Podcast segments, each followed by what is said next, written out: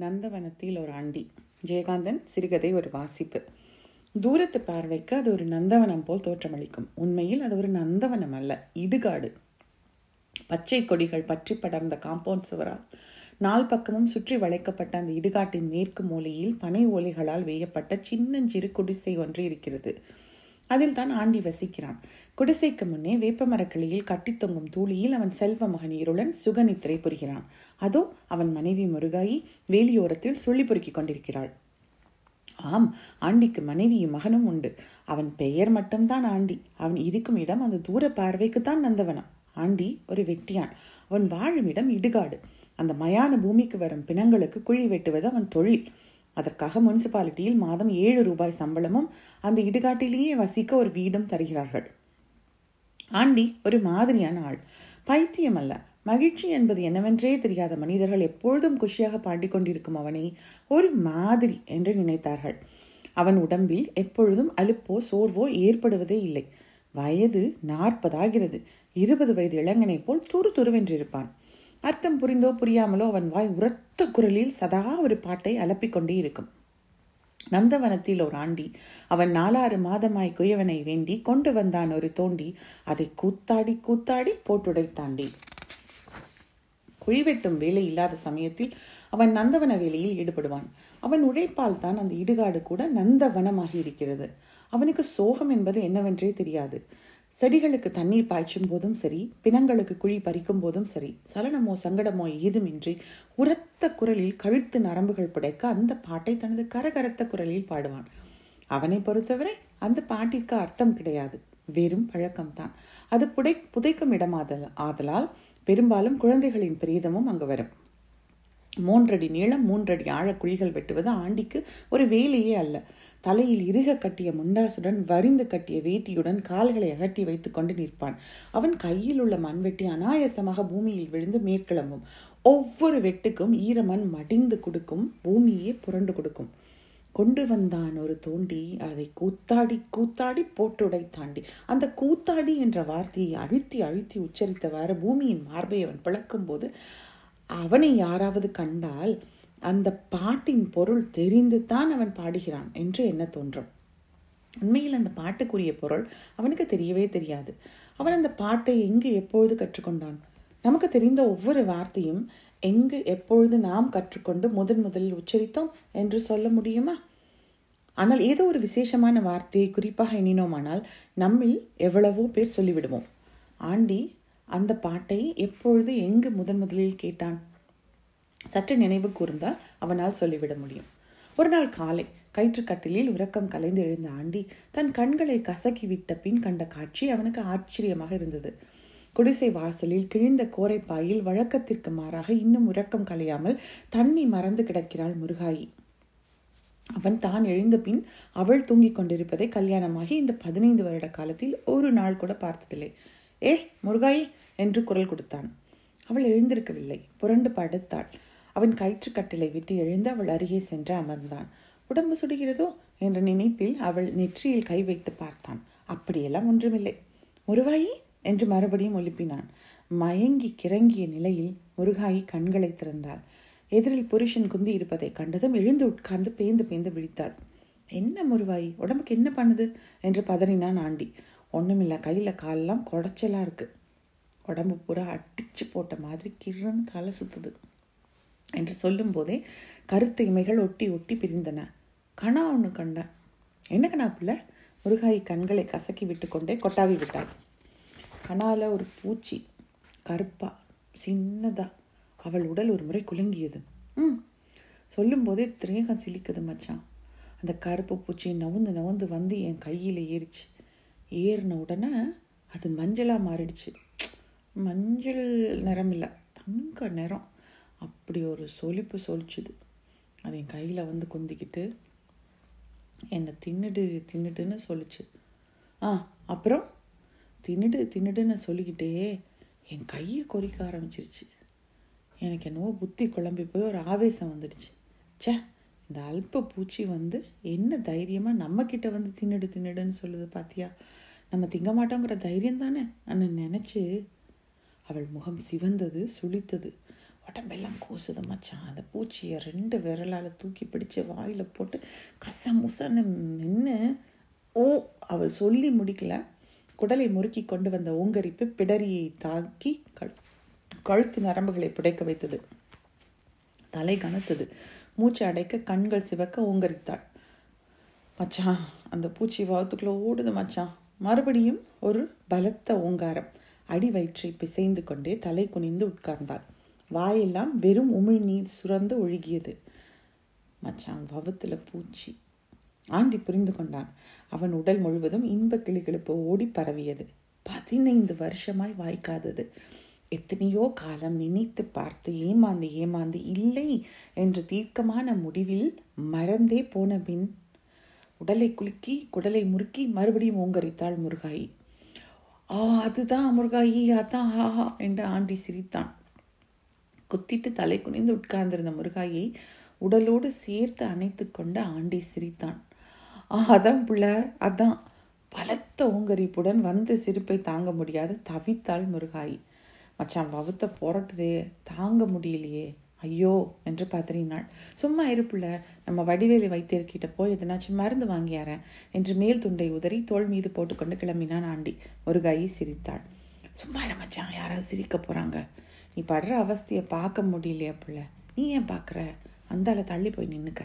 Aunty மனசுக்குள் குமாலமிடம் மகிழ்ச்சியுடன் இடுகாட்டின் கேட்டறியே சென்றான். அப்பொழுதுதான் அந்த சாலை வழியே சென்ற காவி திருத்த பண்டாரம் தன்னை மறந்த லயத்தில் அந்த பாட்டை பாடியவாறு நடந்தார். நந்தவனத்தில் ஒரு ஆண்டி அவன் நாலாறு மாதமாய் குயவனை வேண்டி கொண்டு வந்தான் ஒரு தோண்டி அதை கூத்தாடி கூத்தாடி போட்டுடை தாண்டி இதுவரை அனுபவ தெரியாத ஒரு புதிய உணர்வில் மகிழ்ச்சியில் லயத்து தன் நிலை மறந்து நின்ற ஆண்டியின் மனதில் தாள லயம் தவறாமல் குதித்தோடி வந்த அந்த பாட்டின் ஒவ்வொரு வார்த்தையும் ஆழ பதிந்தன. அதை பதிய வைப்பதற்காகவே பாடுவது போல் அந்த பண்டாரம் அந்த நான்கு வரிகளை திரும்ப திரும்ப பாடிக்கொண்டு நடந்தான். அன்று முதல் தன்னை தன்னை அறியாமல் ஆண்டியும் அந்த பாடலை பாடி குதிக்க ஆரம்பித்தான். நந்தவனத்தில் ஒரு ஆண்டி. ஆயிரக்கணக்கான மனித உடல்கள் மாண்டபின் புதையுண்ட அந்த மயான பூமியில் ஒரு மனிதன் பிறந்தான். ஆண்டிக்கு ஒரு மகன் பிறந்தான். தாயின் கருவில் அவன் ஜனித்த அந்த நாளில் பிறந்த குதூகோலம் ஆண்டிக்கு என்றுமே மறையவில்லை. பொழுதெல்லாம் தன் செல்வ மகனை தூக்கி வைத்துக்கொண்டு கூத்தாடினான். நூற்றுக்கணக்கான குழந்தைகளின் சவங்களுக்கு குழிப்பறித்த ஆண்டியின் கரங்கள் தன் செல்வ மகனை மார்போடு அணைத்து ஆற தழுவின. தனது மதலியை மார்புற தவி தழுவி மகிழ்ந்த ஆண்டியின் கரங்கள் ஊரார் பிள்ளைகளின் சவங்களுக்கு குழிப்பறித்தன ஊராரின் புத்திர சோகம் அவனுக்கு புரிந்ததே இல்லை. ரோஜா செடிக்கு பதியம் போடும் சிறுவனைப் போல் பாட்டு பாடிக்கொண்டே குழிப்பறிப்பான் அருகில் இருக்கும் அந்த பச்சை சிசுவின் பிரேதத்தை பார்த்தும் அதோ பக்கத்தில் பீறி வரும் அழுகையை அடக்கி கொண்டு நிற்கும் அந்த தகப்பனை பார்த்தும் நெஞ்சில் ஈரமில்லாமல் பசை இல்லாமல் பாடிக்கொண்டிருக்கிறானே. சீ வெறும் ஒரு மனிதனா? அதனால் தான் அவனை எல்லோரும் ஒரு மாதிரி என்று சொல்ல ஆரம்பித்தார்கள். குழி பறித்து முடித்த பின் நேரே தன் குடிசைக்கு ஓடுவான். தோழியில் உறங்கும் இருளனை தூக்கி வைத்துக்கொண்டு கொஞ்சுவான் கூத்தாடுவான்.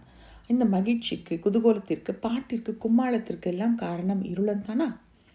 இரண்டு ஆண்டுகளுக்கு பின். எத்தனையோ பெற்றோரின் ஆனந்தத்துக்கு கனவுகளுக்கெல்லாம் புதைக்குழியாக இருந்த அந்த இடுகாட்டில் மரணம் என்ற மாயை மறந்து ஜனனம் என்ற புதிரில் மட்டும் லயித்து குதித்து கொண்டிருந்த ஆண்டியின் ஆண்டியின் சொல்ல என்ன இருக்கிறது? இருளன் ஒரு நாள் செத்து போனான்.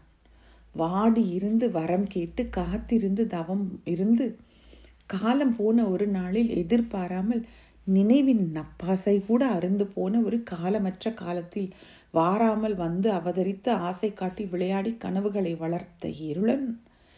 எதிர்பாராமல் திடீரென்று இரண்டு நாள் கொல்லையில் வந்தது போல் போய்விட்டான்.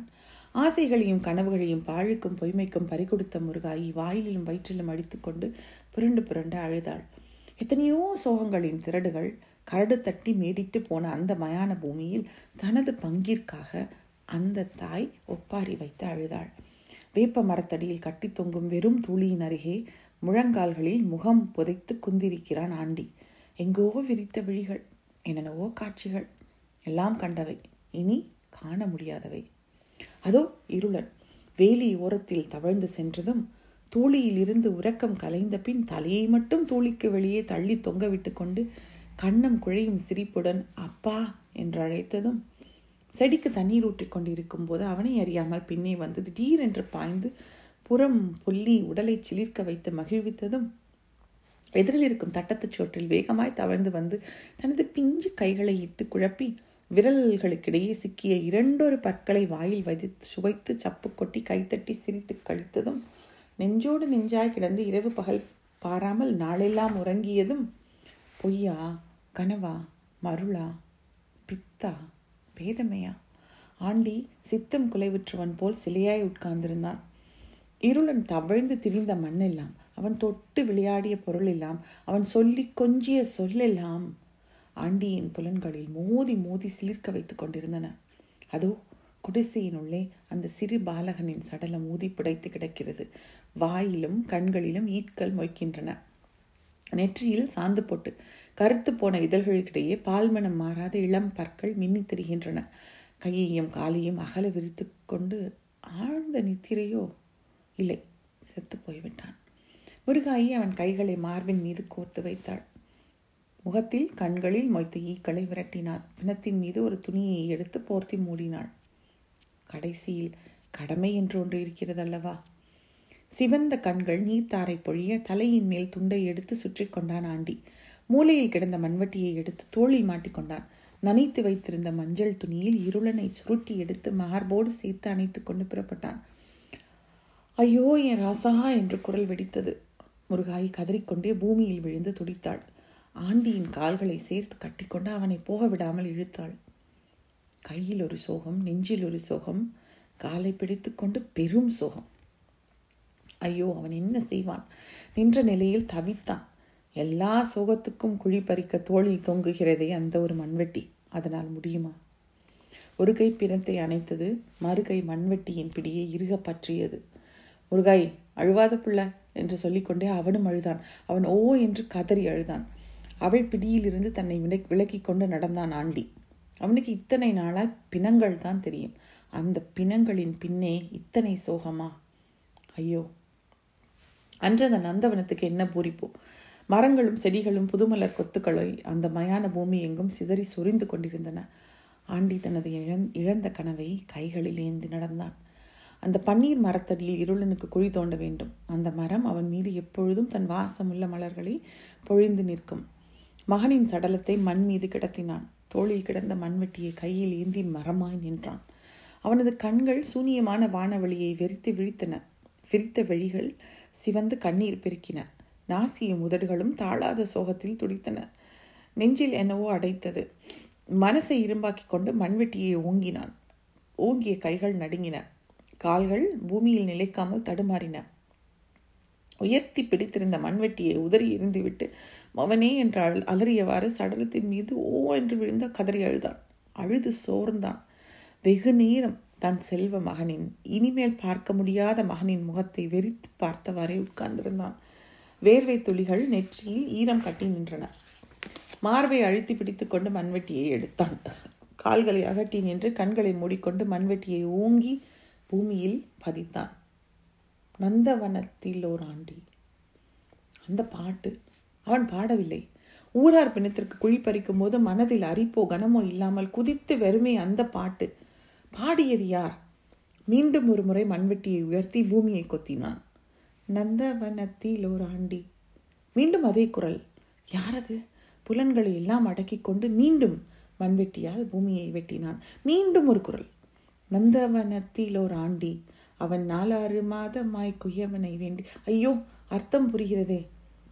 ஆண்டி மண்வெட்டியை வீசி எறிந்துவிட்டு திரும்பி திரும்பி பார்த்தான்.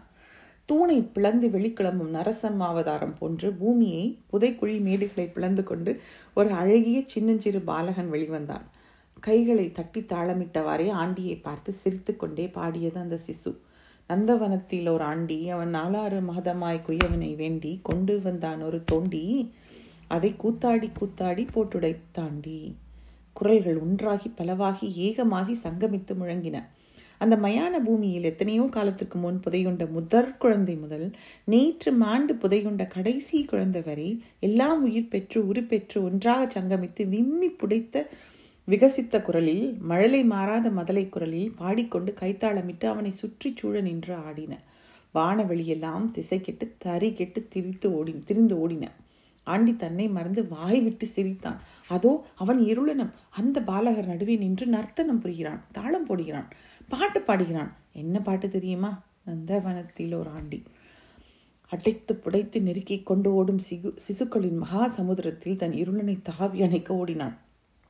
இருளனை காணும் தேடினான் காணும் காணவே காணும் இருளனை மட்டும் காணும். அந்த சிசுக்கள் யாவும் ஒன்று போலவே இருந்தன. என்னுடையது என்றும் இன்னொருவனுடையது என்றும் அவன் என்றும் அதுவென்றும் இதுவென்றும் பேதம் காண முடியாத அந்த சமுத்திரத்தில் இருளனை மட்டும் எப்படி இனம் கண்டுவிட முடியும்? ஆண்டி தவித்தான். ஆ என்ன தவிப்பு என்ன தவிப்பு. பன்னீர் மரத்தடியில் பிள்ளையின் பிணத்தருகே முகம் புதைத்து வீழ்ந்து கிடக்கும் ஆண்டியை கண்டு பதறி அடித்து கொண்டு ஓடினாள் முருகாய். அவனை புரட்டி நிமிர்த்து மடி மீது வைத்துக்கொண்டு கதறினாள். அவன் விழிகள் மெல்ல திறந்தன. தெய்வமே அவனுக்கு உயிர் இருந்தது அவன் சாகவில்லை. இன்னும் கூட அந்த நந்தவனத்தில் தான் வாழ்கிறான். ஆனால் முன்பு போல் இப்பொழுதெல்லாம் பாடுவதில்லை. இடுகாட்டிற்கு வரும் பிணங்களை பார்க்கும் போதெல்லாம் கோவென்று கதறி அழுகிறான். ஊராரின் ஒவ்வொரு சோகத்திற்கும் அவன் பலியாகிறான். ஆனால் இப்பொழுதும் ஊரார் அவனை ஒரு மாதிரி என்று தான் சொல்கிறார்கள். நந்தவனத்தில் ஒரு ஆண்டி ஜெயகாந்தனின் சிறுகதை ஒரு வாசிப்பு.